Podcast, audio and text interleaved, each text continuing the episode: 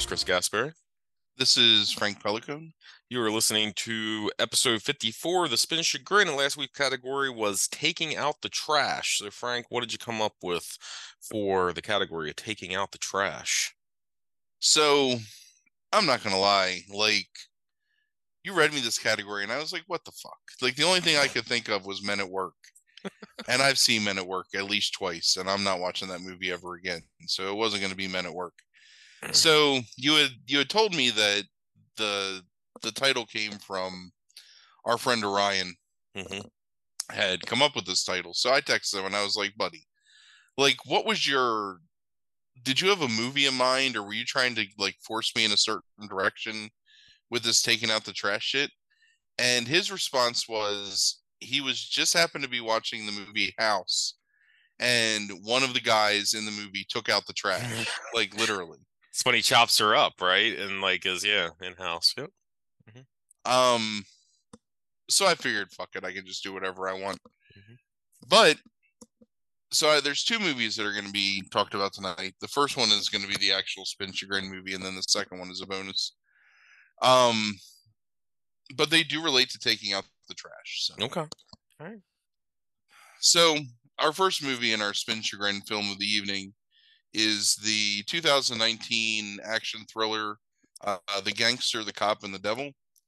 Um, it's a South Korean crime thriller. Um, stars uh, Dong Suk, Ma, Ma Dong Suk, um, who is also Don Lee, the guy that plays uh, Gilgamesh in The Eternals, Oh, okay. um, and is also in Train to Busan and a bunch of other stuff. Um, mm-hmm. pretty fan, pretty fantastic uh, actor. Mhm. Um, it's the basic premise is that there's this serial killer that is going around this kind of impoverished neighborhood of Seoul, who is his mo is that he rear ends someone in his car, and when they stop to get out to look at the damage, he murders them, and then basically um, leaves their corpse and escapes. And um, they don't really say like how he kills them, where he doesn't leave any physical evidence, but apparently that's what happens.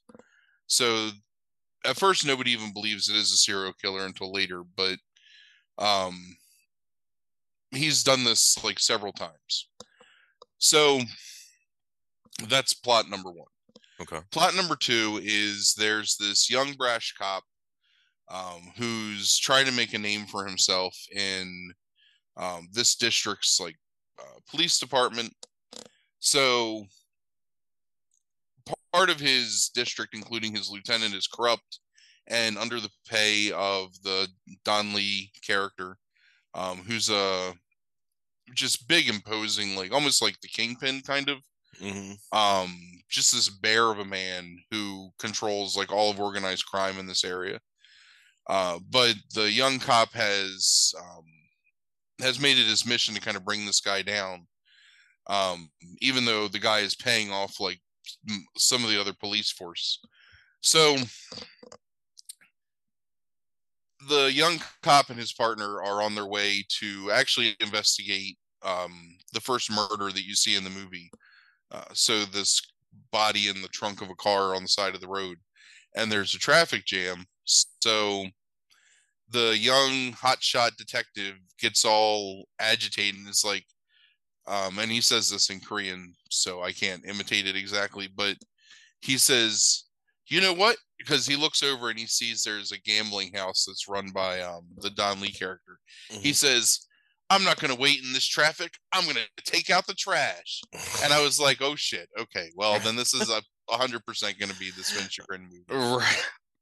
So Right. he, he jumps out of the car and he runs over and he causes a bunch of trouble Mhm. and ends up arresting the guy that's doing the money changing because the, the scam is that this Don Lee guy, and Don Lee is the name of the actor again, not, not, I don't remember the name of the criminal Mhm. um Gyeong or something like that. So he is fixing machines so that they have um you know unfair payouts or they're weighted in the um in favor of the house Um, and he's been doing this like criminal activity for a long time apparently, and he's just gotten away with it.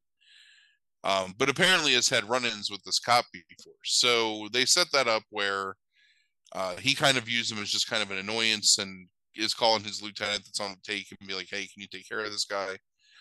Um, so you see another killing, um, and then you see uh, the cop, the young cop, getting yelled at by his lieutenant because you know why can't you just follow orders? It there's a lot of tropes in this movie that are very much I don't know, in dozens of other like not even just Korean like crime thrillers, but like crime thrillers in general.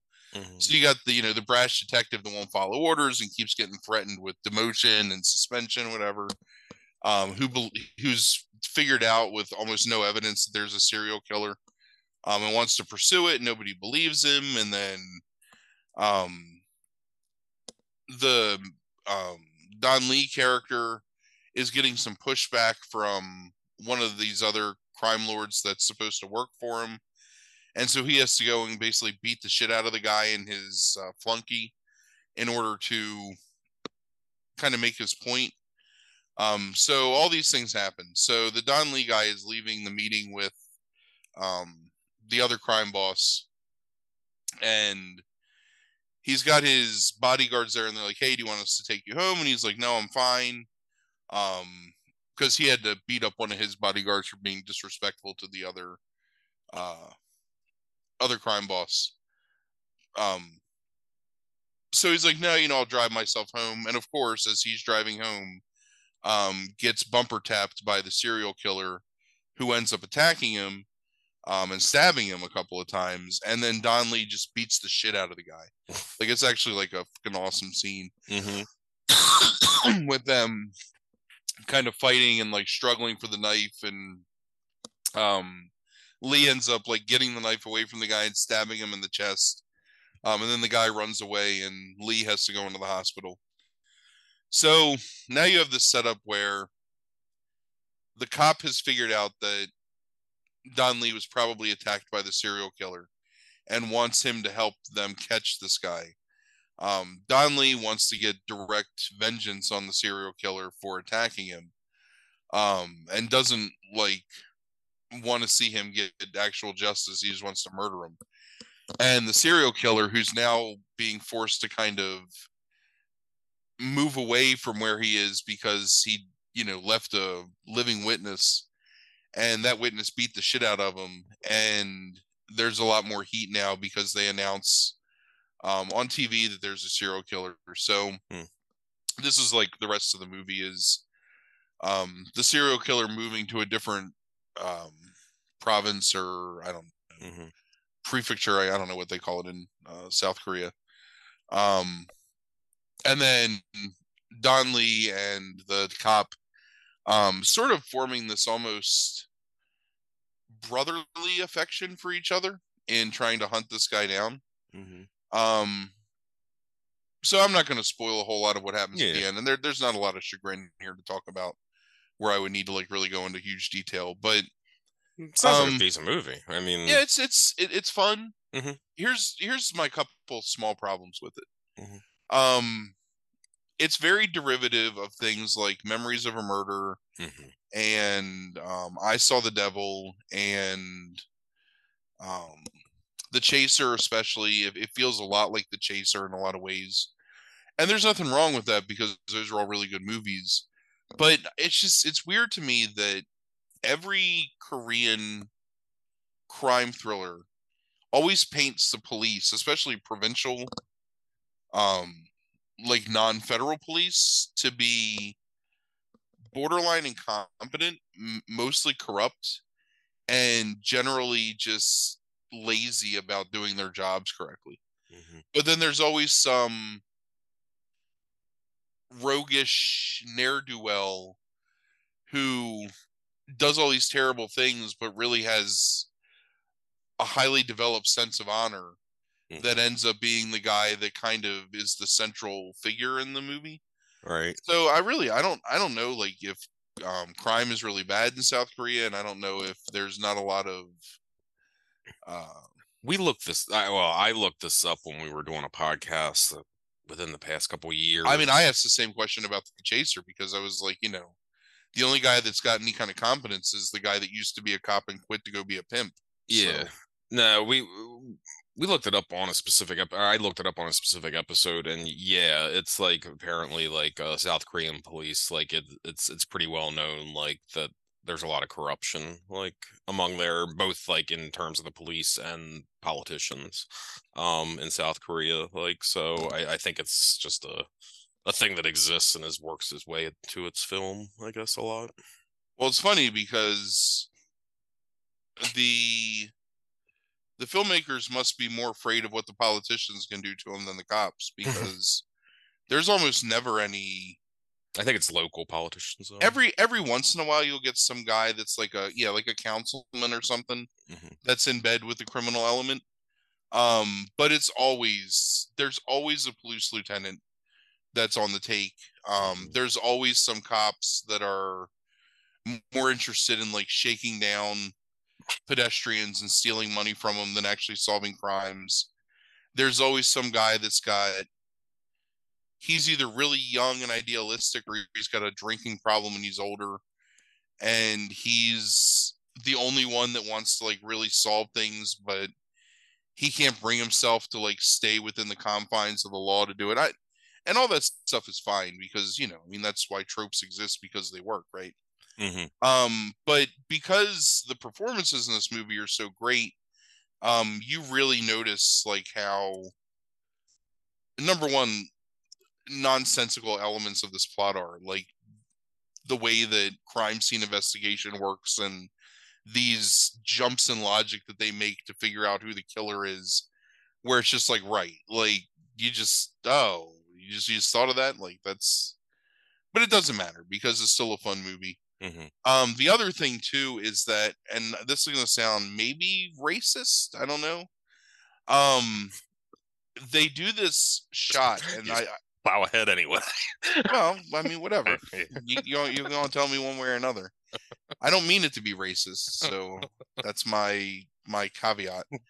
Um they they film many scenes where it's a uh, um a trailing shot with the camera in front of the person walking so the camera's like trailing backwards and like the person's walking with them hmm and it's almost always um Don Lee involved in this. And I'm like I I love this dude as an actor. I've I've liked him for a really long time. Um he's been in a lot of stuff in America and in uh, South Korea. But he just he's one of those guys just has a presence and a look um sort of like uh like like 70s De Niro kind of almost, but burlier like maybe a combination of De Niro and like Lee Marvin and Charles Bronson like combined like just he looks like he's been in a thousand fights and he looks like he could just beat the shit out of anybody. For anybody that watches wrestling, Samoa Joe is a good comp for what Mhm. this guy is like in Mhm. terms of like his size and stuff. So I love watching him. I I think he's a fantastic actor. But when they film him, he's always wearing these like these flashy suits. So they're always patterned or bright colors and he's wearing sunglasses and they do the trailing shot in just the slightest fisheye and it's Uh-huh. like watching like fucking like Gangnam style or whatever like over and over and over Uh-huh. because they're always moving and it's like there's this slight weird like amphibian jiggle to everything you know because I know like, exactly. Uh huh. the slightly distended Yeah. like forms of everything Mhm. and the whole time it just like it could be like the most badass scene and the whole time you're just like Oppa Gangnam style like it's like fucking 12 years ago or some shit I, I don't I don't think that's racist. I think you're Well, pointing out a film filmmaking technique that is um just happens to be specific to a region, and I'm sure there's a reason for that, but doesn't make the filmmaking technique like not like irritating or laughable. I guess maybe. So does it take you out of the movie? no i mean it's No, just okay. silly it's one of those things where you have to accept certain things in like certain countries are much goofier when it comes to stuff like this, and I would say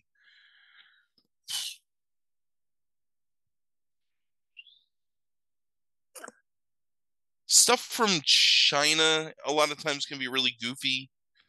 Um, like it has almost like a cartoonish element to it.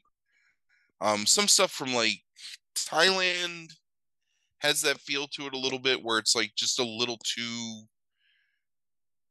like they don't want to commit to the seriousness, so they got to put something a little soft in there. Um, South Korea is pretty good at like keeping things like really on the level and gritty. Um, but there's always like some small thing in every movie where you just kind of roll your eyes at it and accept it.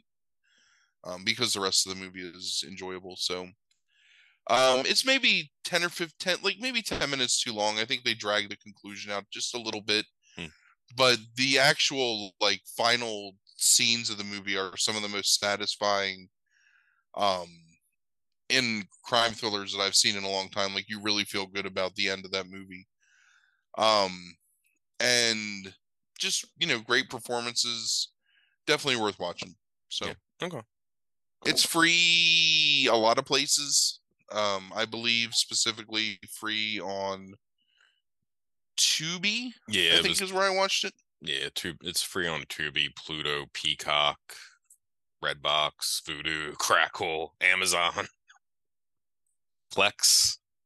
That's that's the full list. Yeah, it's pretty much anywhere. Yeah. So, um, two, I guess. I mean, I genuinely Yeah. like really enjoyed the movie. Mhm. Um, I was, I, you don't know how hype I was when he was like, "And now I'm going to go take out the trash." Yeah, was like, right. and that's "Ah, good. That's yes, good. Yeah. Uh, Take out that trash. nailed it. Yeah. Um, Um. so what? So so is that really what you just described? The chagrin elements of that? Is that the two like Yeah. It's it. Uh, it, the, I always the tropes and the filmmaking of it at times? when it, unless a movie really tries to dig deep into like the NCIS crime scene investigation forensic side of things, Mm-hmm. I'm gonna forgive some loose like weak ass science in a movie like that because who fucking cares, right? Right. Like I don't I don't care if they're giving me like you know like the exact procedure that the cops would use to lift fingerprints like it can be ridiculous and I'm fine. Um it it really is. It's like it's it's some of the direction is kind of goofy and then um a little too long. Um Yeah. and that's really, you know, I got you. Yeah. So but Alright. good. Yeah. Fun I'll- movie. I'll, check it out. Yeah. You watched well, you had to watch The Chaser because we um did a podcast on it. Did you watch Memories of a Murder? I did find it for free eventually and watch it. Yeah, I liked it. Yeah, it's a really good movie. That Mhm. that's the one that is like so depressing to watch. Like that's a really difficult movie to watch. Mhm. Um Mother is similar to that in the sense that it's like just really hard to watch the whole time and you really feel bad, but it's like so worth it because it's so good. Um that is one I have not seen. yeah, it was it's weird because it's free and then it's not and you can't find it anywhere. Yeah. And then it'll pop up somewhere and be free for a little while and then like it's just gone. So Mhm. the next time I see it I'll point it out to you. yeah, So- like right now it's hidden behind. Yeah, you can get it on like Vudu. It looks like, but it's like hidden on behind uh premium subscriptions everywhere else. Like, yeah, It's it's one of the better ones. It's very um very rough, really difficult to watch. Hmm. all right, so I'm So going moving- to guess this one has more chagrin to it.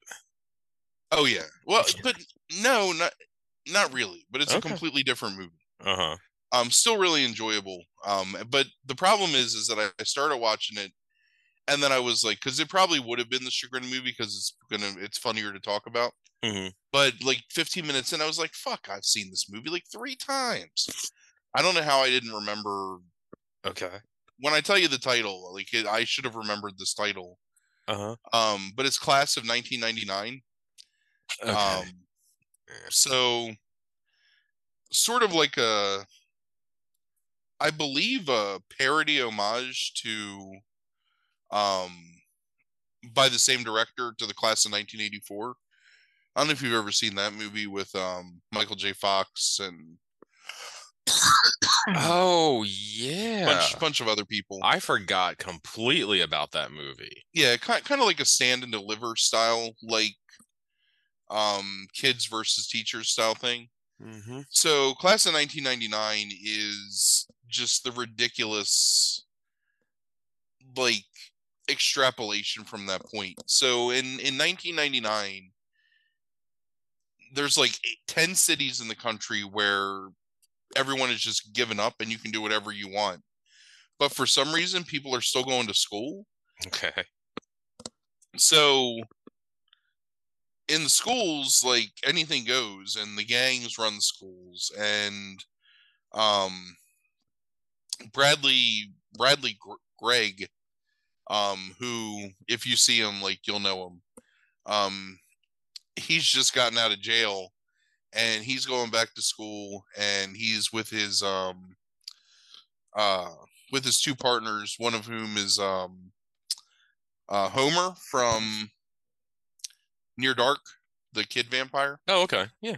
um that's his younger brother um but so the school they go to there's two gangs. There's a gang um that's like a hispanic gang that wears like animal print Okay. um and then there's their gang. Fuck. I gotta remember the names of these gangs. All right i'm just gonna look them up. Hold on. Because it's really important. Uh damn this description is like a thousand pages long. Black Hearts. Yeah, the Blackhearts is a gang that um Cody belongs to. And then The Razorheads or the, yeah. So anyway, so they're always like messing with each other and fighting with each other and threatening war and blah blah blah. So Stacy Keach, who is wearing who has his hair dyed platinum blonde that is in like a, a straight back mullet with silver um contact lenses is this like cutting edge scientist of military technology Okay. and has has sold link i think it's lincoln high is where they are um has sold the high school on um the idea that they're going to bring in they, they have these cyborgs that were created for war that have been decommissioned but they're going to bring them in and program them to be teachers so they can bring back um uh discipline into the school system Okay.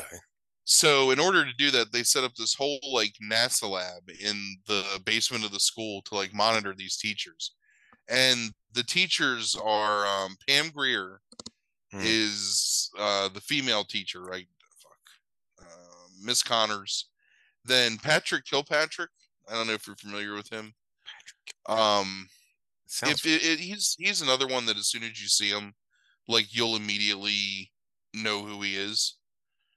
Um he's been in like uh, i don't know. Oh yeah. hundreds Yeah, of movies uh-huh, yeah. probably. Mhm. um and then john p. Ryan is the other one who's the um like the evil teacher. He's another guy where he just all kinds of um oh yeah. b level movies and then like minor parts in like a level movies. Hmm um but they're there uh and they have you know their cyborg innards and they're it's basically like terminator vision they kind of have where when they look at things they can um you see like their com- computations going in their eyes like they do like the robot eye view. So anyway it goes about the same that you think it would go. So at first they're just kind of like vicious and but firm you know they're um there's actually a really funny scene where uh two guys get in a fight in a classroom and um the john p. Ryan character picks them up and spanks them both.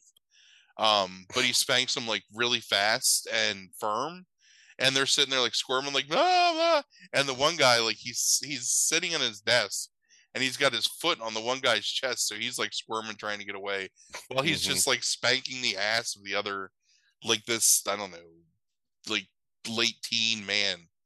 Um, so that's pretty funny, like that. Right. So what ends up happening is um, Corey's brother or Cody, whatever his name is, uh, the main character's brother, um, Cody Cole.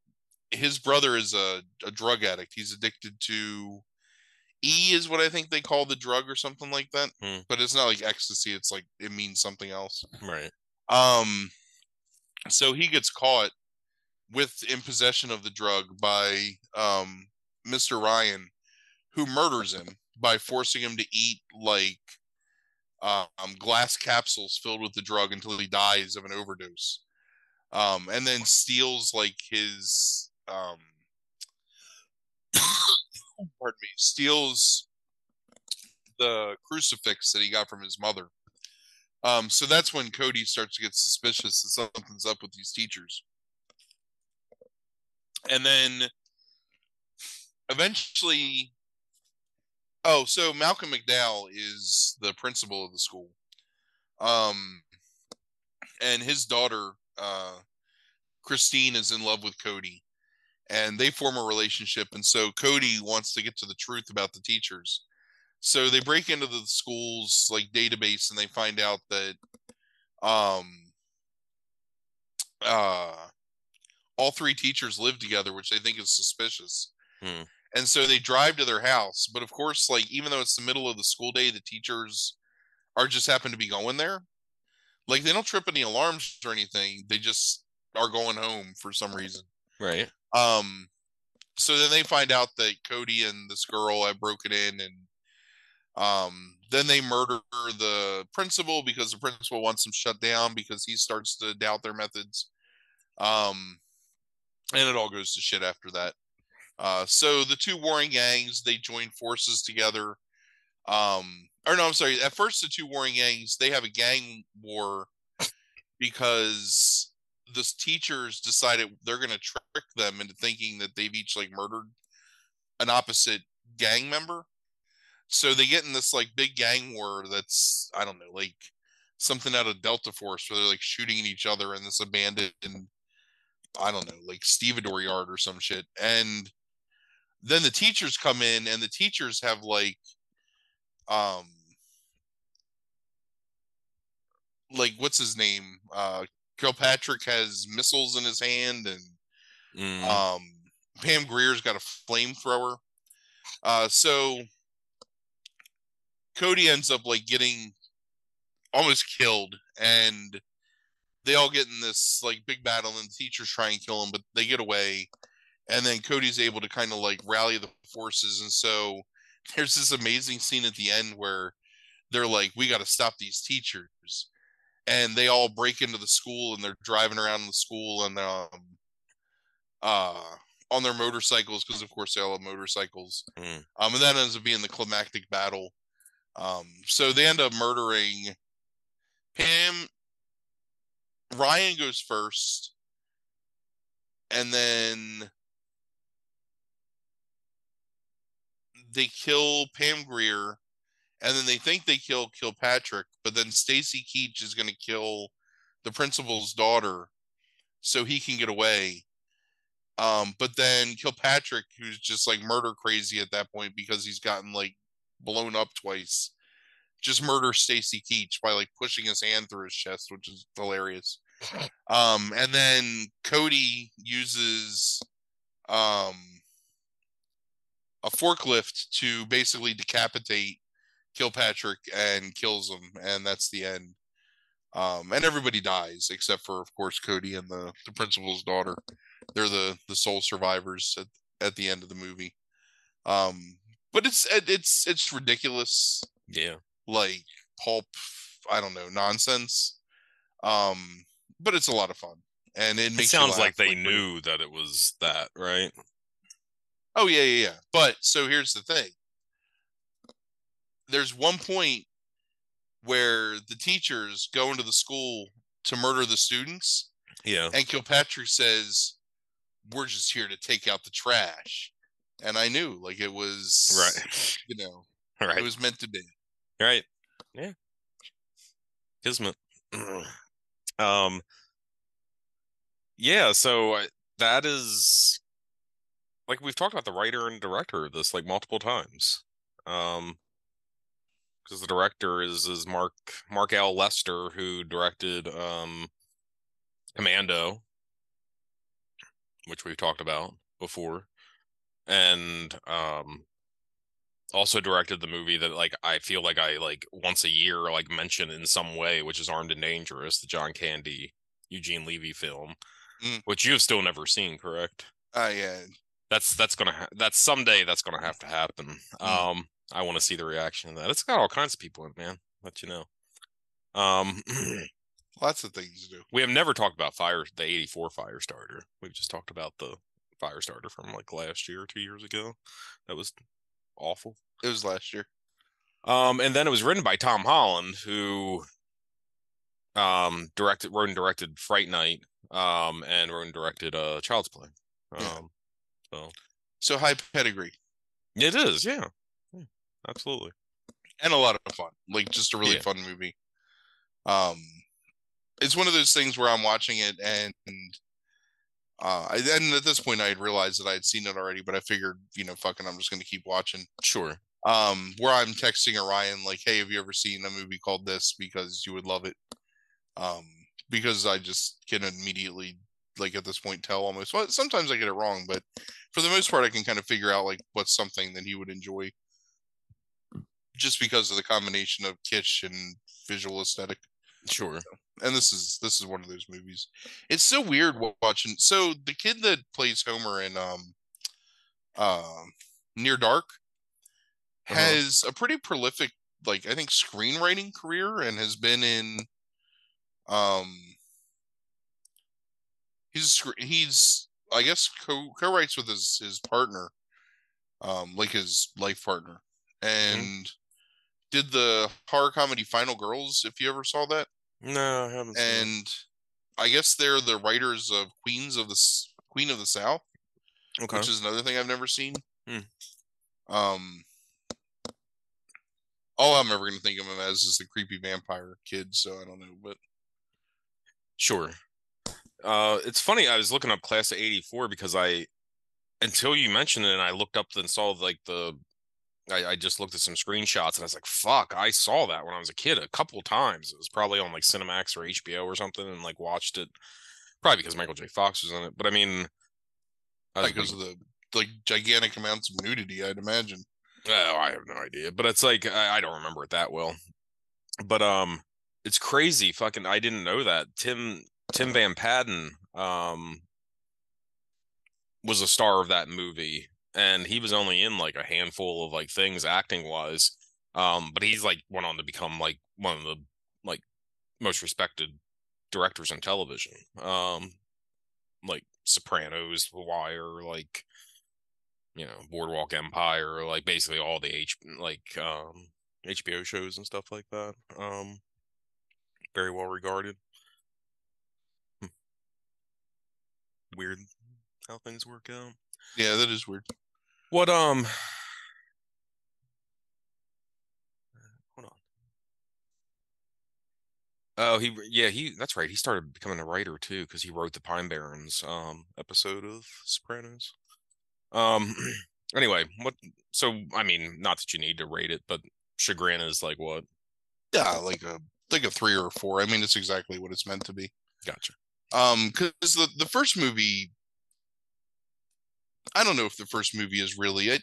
The, the first movie is is Stand and Deliver and like Death Wish mixed Mhm. together, kind of. I mean, because it's it's very Yeah. much one of those things where you kind of feel like there's going to be some kind of I don't know, like Edward James Olmos touching moment, but then it's just like gang rape and murder at the end of the movie. So I don't know. Right. Um, but Class of '99 is just so much the opposite of that, and, and in the sense that it just doesn't take itself like seriously at all. It's just it's fun to watch from start to finish. So I don't think you can. I I think it's really tough to hate a movie like that unless it's like just utter trash, basically. So Sure. and this like Class of '99 has some fun performances. You know, it's got some recognizable B movie talent. Um, it's funny to watch, you know, Pam Grier and Malcolm McDowell and um like act off each other and um, you know, it's just enjoyable. Yeah. Stacy Stacy Keach is like the gem of that whole movie though, with the fucking silver fox mullet and the contact lenses and like just like basically he's like this evil i don't know mad he's well i mean he is he's a mad scientist like woof woof woof I don't, I don't care about these children dying i just want to be rich. And like basically revealing his master plan to everyone that he's just going to murder everybody and still sell it to the government. Yeah so. stacy keach is um is a is a is a gem just in general like in most things. He's he's he gets underrated for his uh comedy i think you know it's a funny performance from stacy keach that i've only discovered in the past like year or so is that one from body bags where mm. he plays um yep the guy with the hair like yeah I, I don't know what it is about that specific performance, but like I I love that performance from him. Like it's just it's the right amount of like actual like physical body horror and camp mm-hmm. and it just it works so well so yeah it's it's a thing when you see stacy keach and stuff like you you don't realize like how much fun he's having i think a lot of times and like now that you're old now, now that i'm older like i notice that every time i see him in something that he's actually having like a lot of fun with something and a lot of it's like just slightly tongue-in-cheek um of what he's doing all the time. Yeah, I really enjoy um really enjoy Class of '99. So it was a good week for the spin chagrin. Yeah, even though I was super annoyed um at first. Right, because I thought I was being, I was being like forced into watching something. The the spin chagrin has made you paranoid, um, and like I like I said, like I things things are things are a bit different this year. Like um, I don't think anybody's really like trying to like necessarily fuck you over I, uh, at all. Like there might be a couple categories, but it's like still not in a way that's like something that you couldn't have fun with to some degree. I think. I'm not gonna lie. The first thing that I did after the podcast was I googled Larry the Cable Guy trash collector just to see if there was some some goddamn. Yeah, I mean, I think I'm not going to I'm not going to say that there's not like a callback or two potentially that could happen of of the first year of the Spin Chagrin, but I think this year is a different a different thing. Yeah. Um in terms of like where where it's probably heading. It's not it's it's, it's not going to head to Air Buddies, I don't think. Yeah. Um, I hope not. I think it's probably taking a different route. All right. So given that you want to you want to see what we got next week? Yeah, let's do it. All right. Uh,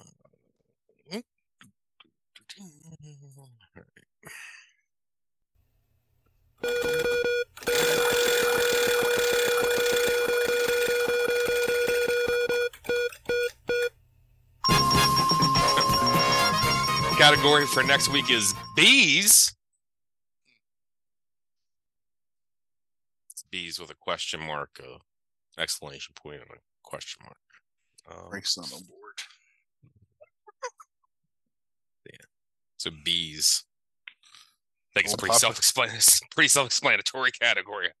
Old Papa Bear love the honey. um, can we just can we just talk about Arrested Development for like an hour and we could hour and fifteen? We could. Minutes? Sure. I don't know. Um, I don't want to watch any of that again. What? No, I'm just kidding. I would watch those first like couple seasons. I don't want to see the later stuff though. Yeah, it's pretty rough. It's pretty rough. Um, the first three seasons are good though.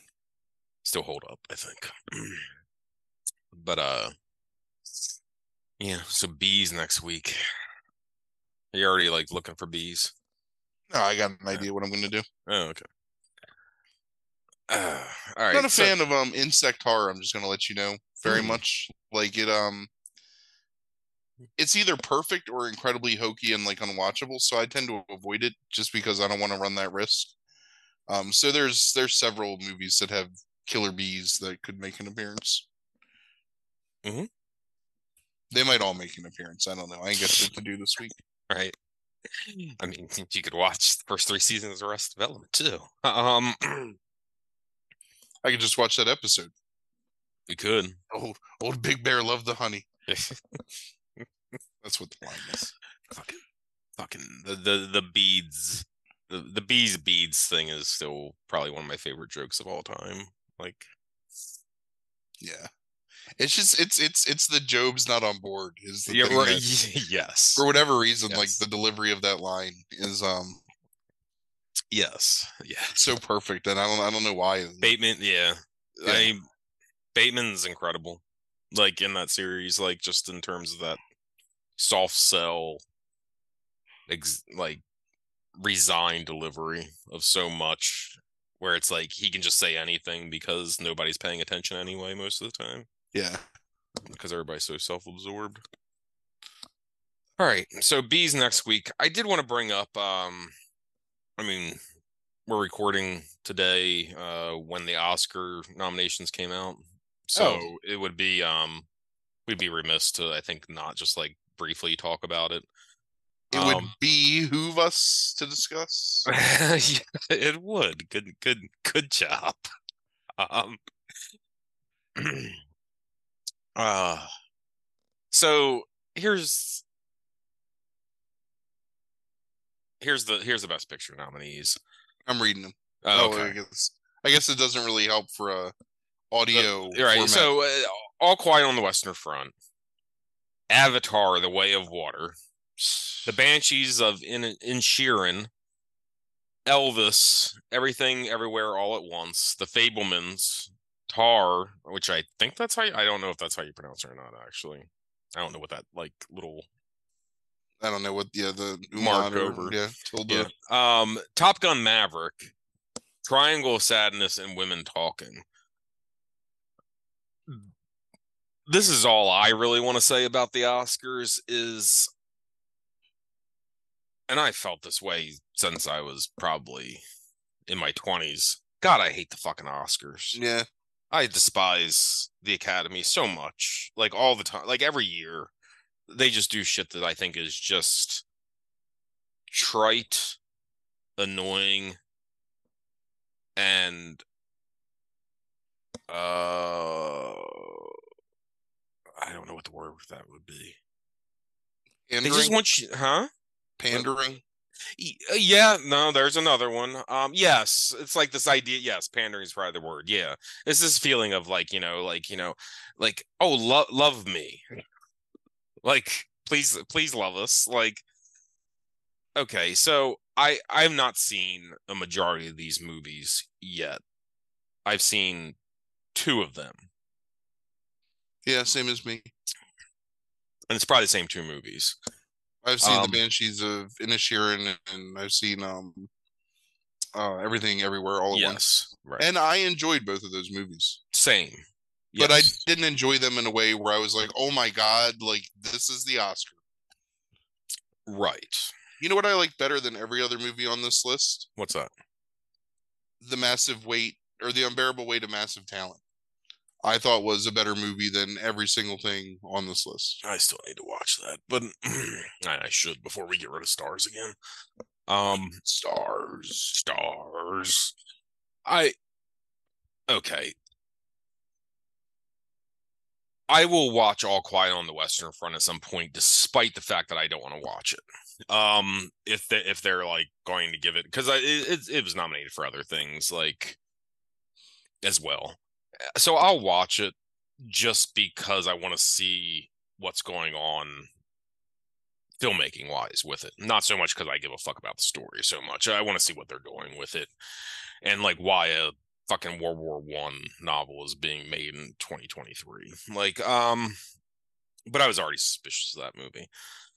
Avatar being nominated for anything, and I have never watched the first Avatar. I will not watch this Avatar. The only way I'll watch an Avatar movie is if somehow you force me to someday um through a list but i am trying never to never watch an avatar movie because i've seen just enough to know that i will fucking despise and hate myself for watching it the fact that it's like they are going to nominate like it's like avatar's a joke now like the first avatar it's it's clearly a joke people make fun of it. Yeah, but I people, can't imagine this is any better.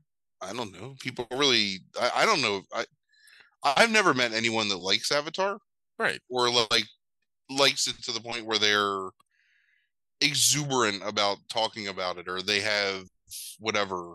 Even people that appreciate it seems like what Cameron was trying to do like filmmaking wise and like mm-hmm. innovation wise admit that it's like it's a terrible story Yeah, it's with terrible ma- writing. I I really appreciate what the idea of trying to expand cinema in different directions through the use of like technology, like the seamless blend of CGI and live action, basically. Cool. Like I think, and I think his. The funny thing is that Avatar started with his push to try and introduce 3D into theaters. And it's been so long since that happened that 3D has died in theaters before his second Avatar movie came out.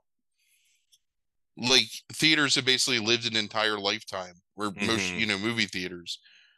hmm I don't know. I feel like maybe people just felt like there's nothing else to do and it's cold, so what are you gonna do outside? And you know, you got three and a half hours to kill, you might as well go sit and watch some strangely attractive blue things like flounce around on your screen. I don't know. Right. I I think the first Avatar movie is a really poorly written derivative piece of crap, and I think it's way too long. And I mean, I've I've watched it twice. I watched it once by myself, and I watched it once with Frankie because he wanted to watch it, and Mhm. I did not enjoy it both times. I didn't hate it like like I was super angry watching it, but there were so many times where you know, like the fucking unobtainium or whatever the hell they call it, the stuff that makes all Mhm. the rocks float. Mhm. And it's just like wah wah wah. I, I don't that Yeah. being nominated, that's just Yes. that and Top Gun Maverick. And I know that a lot of people say the Maverick is a really good movie, and I I, I will watch it, I think, soon. Um yeah, I feel like I have to now. but those are definitely your um what's it called? Uh Your mainstream, like, yeah like here's the achievement for earning so much money. Yes, award. Which is the problem with the top 10 in best picture. Like like look do i think maverick is probably a fun movie to some degree if you're into that kind of thing like or you're into like some sort of nostalgia like the idea that top gun maverick is getting nominated for a best picture again not having seen it i'll fucking watch it now i guess and i know people love that movie like i know so many people that love that movie and think it's really good it's like Top Gun wasn't a good movie, really. It was a fun movie. It was nowhere near the idea of something like Best Picture at the fucking Oscars.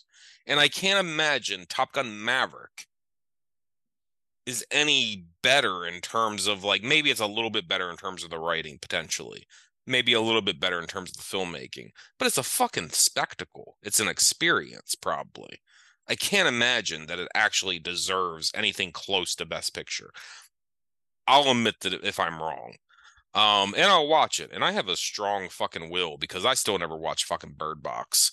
Um, when everybody's like sitting there saying, like, oh, this is so good, like, oh, this is so like I I ignore that shit. I never watched Tiger King either.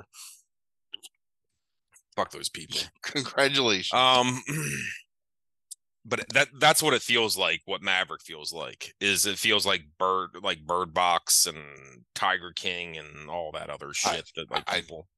I think that's a little derivative I, I mean i think that maverick is probably an actually good movie um because bird box doesn't come from a place of nostalgic love and that's where you know a lot of the affection for maverick starts but apparently it's actually just a good movie so i We'll don't know see. Yeah. What has that kid from um? Oh damn it! Chazelle's first Whiplash. Uh, Teller, Miles Teller. Miles Mm. Teller's in it, and I like him. So Maybe. Um the Fabelmans, we we will at some point I think be talking about the Fabelmans like more than we want to talk about the Fabelmans. It's because you're gonna try and force me to watch this movie, so I say something that gets us canceled. I mean, getting canceled is not like my goal with that at all. I just think it's fun to hear you hate on Spielberg. Um, I mean, I, I, I I- really look. This is the most self-indulgent movie. I this is going to be one of the most self-indulgent movies I've ever seen in my life. Probably when I watch The Fabelmans. It's got to be. It's got to be. Um, one controversy that's coming out of the Oscars is Judd Hirsch getting nominated for Best Supporting Actor and Paul Dano like not. Um, and apparently Judd Hirsch has one scene. Um, What movie is that for? Fabelmans. Um, Judd Hirsch has a scene. And Paul. Dano for Batman. No, no, no. Paul Dano for the Fabelmans. He plays the father. Oh, I don't know. Michelle. Williams got nominated for the Fabelmans because she plays the mother. Spielberg's mother. We should just say Spielberg. Like it's all like, you know, it's a love letter to himself, basically. He'll say it's for the love of film and, you know, all that kind of stuff. It's, it's the love letter to his own life. Typical boomer shit. Um, and then some of these movies, like I'll yes, I'll check out like Elvis. I man, you know how I I think you know how I feel about biopics overall. Like I'm largely like not a fan. And the musical biopic is like the number one thing if you want me to not watch something is a musical biopic. Um I heard he's good. I don't know. Elvis. Yeah. He's all right. Did you watch it?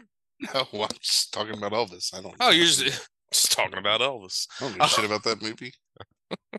What's the best Elvis song?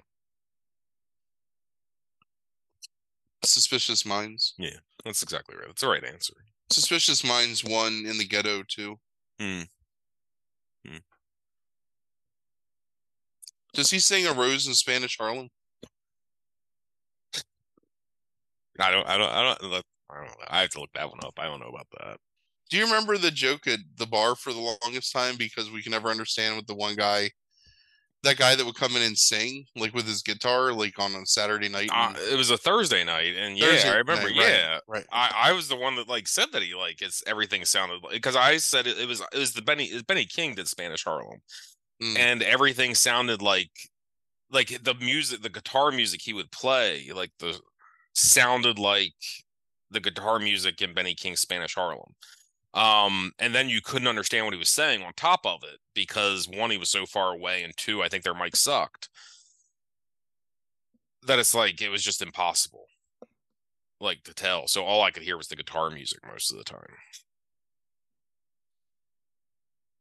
But yeah, there was like fucking like seriously, like he would have a set. It was the same set every time, I think. And like five of the songs would sound like Spanish Harlem. Maybe maybe they all were. Maybe. Uh Presley did do a version of Spanish Harlem, yeah. I don't know if I ever heard that.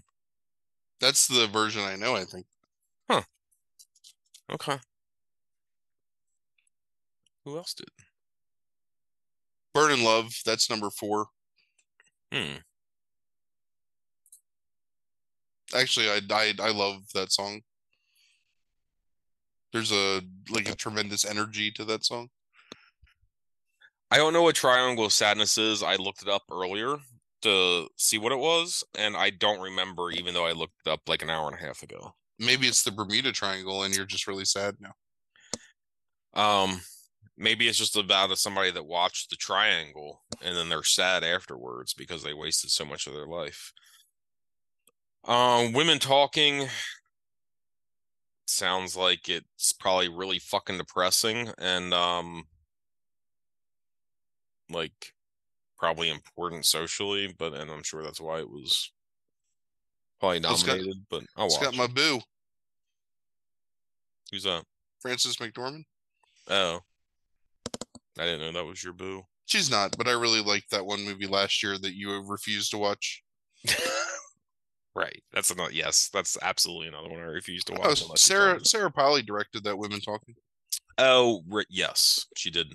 She did direct that. Yeah, and then got like shut out of the fucking best director category. Um, who who did get nominated for at least Cameron also got shut out of that category, but who did get nominated? It was Martin McDonagh uh, for Banshees, um, Daniel Kwan and Daniel Scheinert um, for everything every everything everywhere, and then Spielberg, of course, Todd Field for Tar, and then I don't want to butcher his name, Ruben.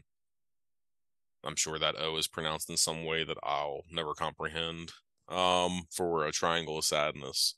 So I really. There's not really much that's available to watch right now for free. That's another problem I think right now is that like so much of this stuff has come out in like the past like two months that you're in a position where it's like most of these movies, eh, who's seen them? Yeah. I watched everything everywhere flying to Thailand. Mm-hmm. It was one of the in-flight movies. I enjoyed that movie. I just I don't know, like to me it wasn't I don't know, I, felt like there was better. I agree with you. I really enjoyed that movie a lot. Um I think Maverick is available somewhere for free, right? Peacock, I think. Is it Peacock? Or no, it might be Paramount. I think it's Paramount. I think you're right. It's Paramount. I always think it's Peacock, but it's Paramount. That's, Yeah, that's search the problem. B. Because my mother really wanted to watch it, and like I kept telling her it was Peacock for like a week, and then it was not. It was Paramount. So yeah, I don't know. I just think it pandering is probably the best word. It's it, it always feels really pandering anymore in in in so many different ways. It just feels really pandering. When you scroll down through all the categories too, it's even worse. And I don't mean worse in the sense. See, it's it's crazy because it's almost like it's almost like a like a pointless battle because I'm all about the idea of inclusion and trying to represent like different viewpoints and Mhm. you know whatever racial or religious or sexual Yeah. um whatever backgrounds but it's like you don't have to find a way to spread like every single thing into like as many categories as you can just so that i don't know like i don't know Well, but what- then there's a what's couple ever things. gonna oh, happen? sorry. What? Say that again. here's what needs to happen from now on and i know we talk about the oscars because we're a film podcast and Mhm.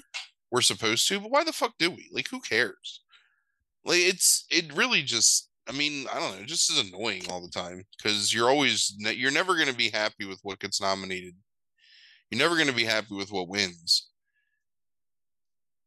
i don't know fucking oscar what's it even mean anymore once you once once you gave crash an oscar the oscar lost all meaning It's true. Um.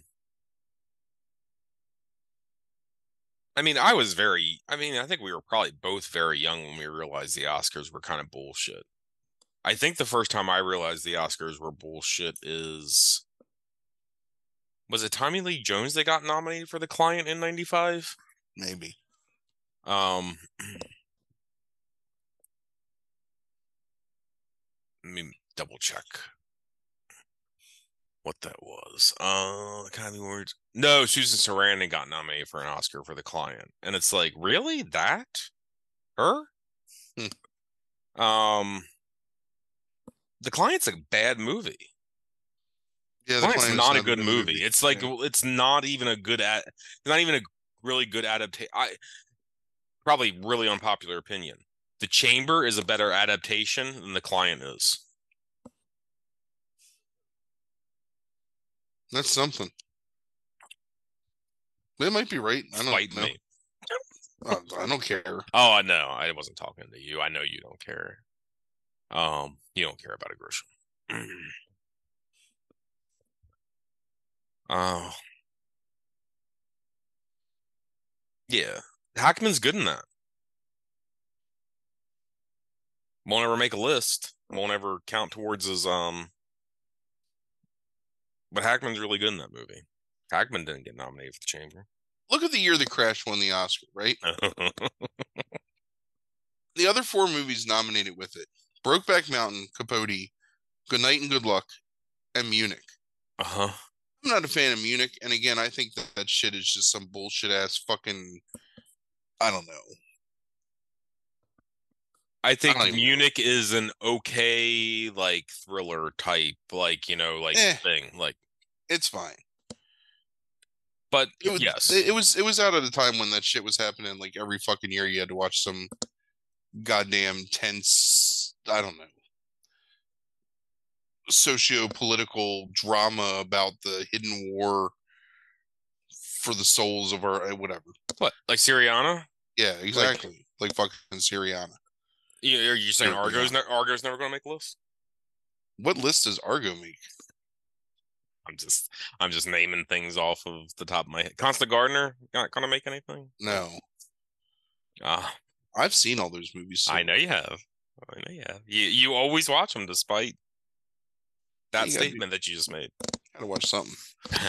So yes, Crash, Brokeback, Capote, Good Night and Good Luck, and Munich. Yeah.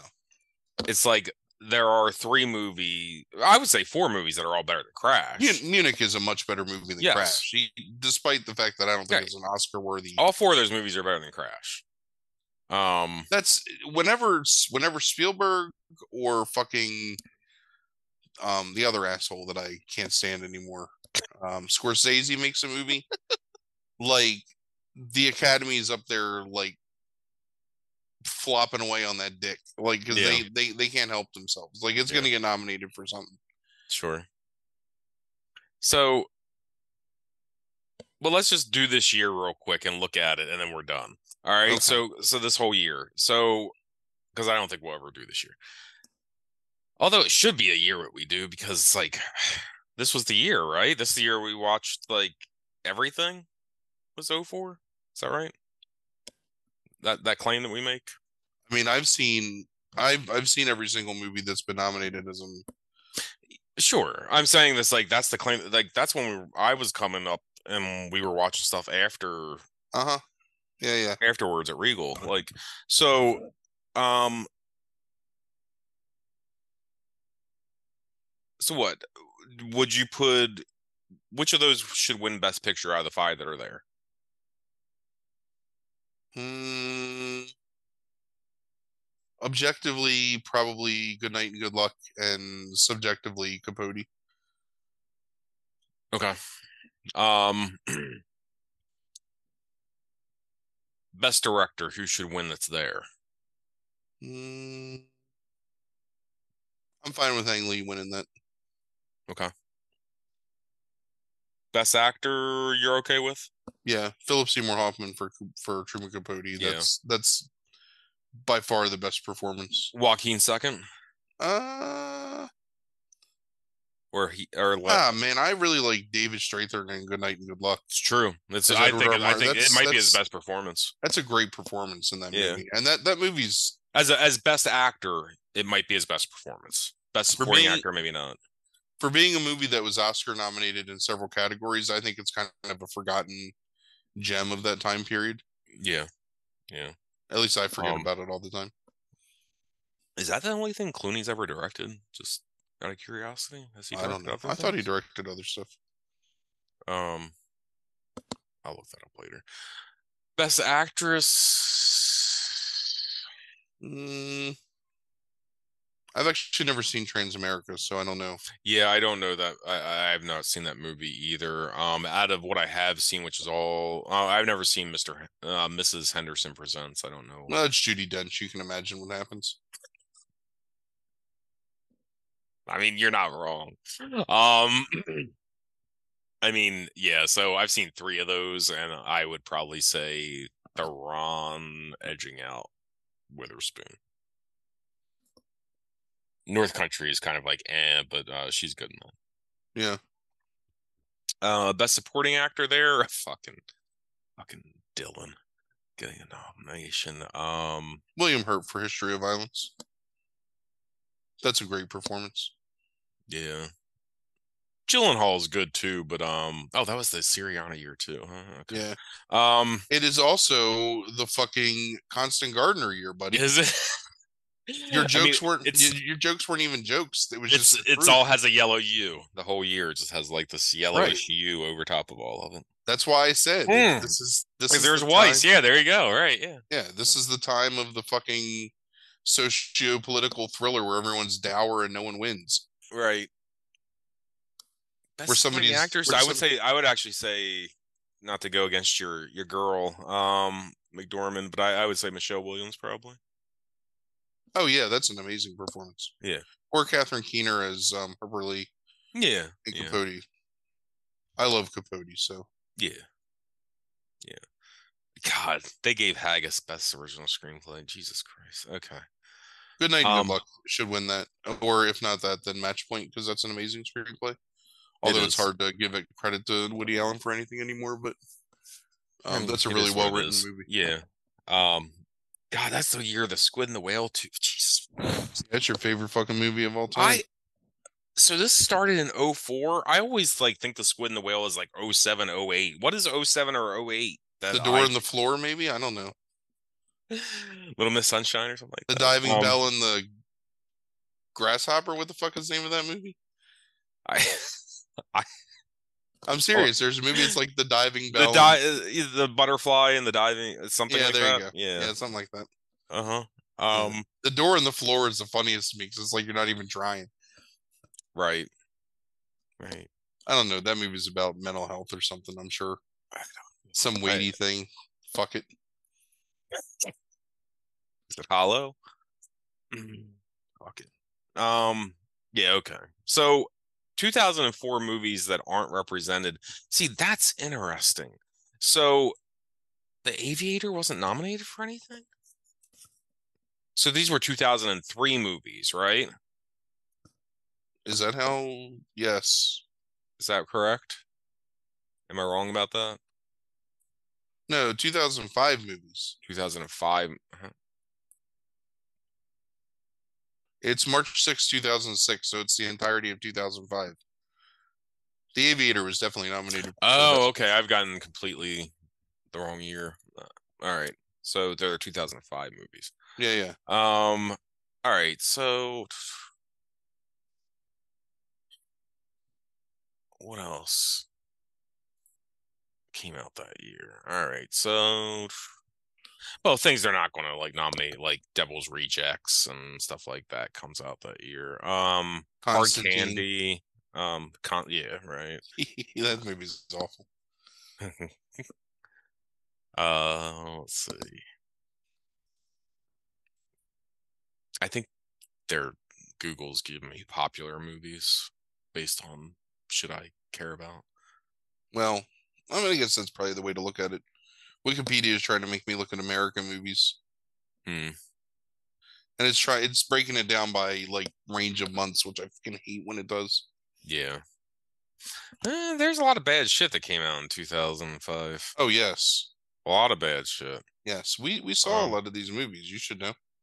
Yeah. Mulan too. Come on, Right. Boogeyman, The Wedding Date. I'll tell you what, I still think Sahara is underrated. Yeah, Sahara's a good movie, but I really probably enjoyed that when we probably- saw it. probably not Not- best picture. No, not not Oscar, but it's underrated. Um Yeah. considering what it, what does it have? Like uh, a 38% on Rotten Tomatoes, right? You know what? Like, you know what movie I think is really underrated from uh, 2005 is The Pacifier. You remember that no, movie? yes, it is. No, you're absolutely right. That movie's Absolutely right. hilarious. It's funny. Yeah, it was fun. It was a fun fun experience. I agree. and it makes no sense.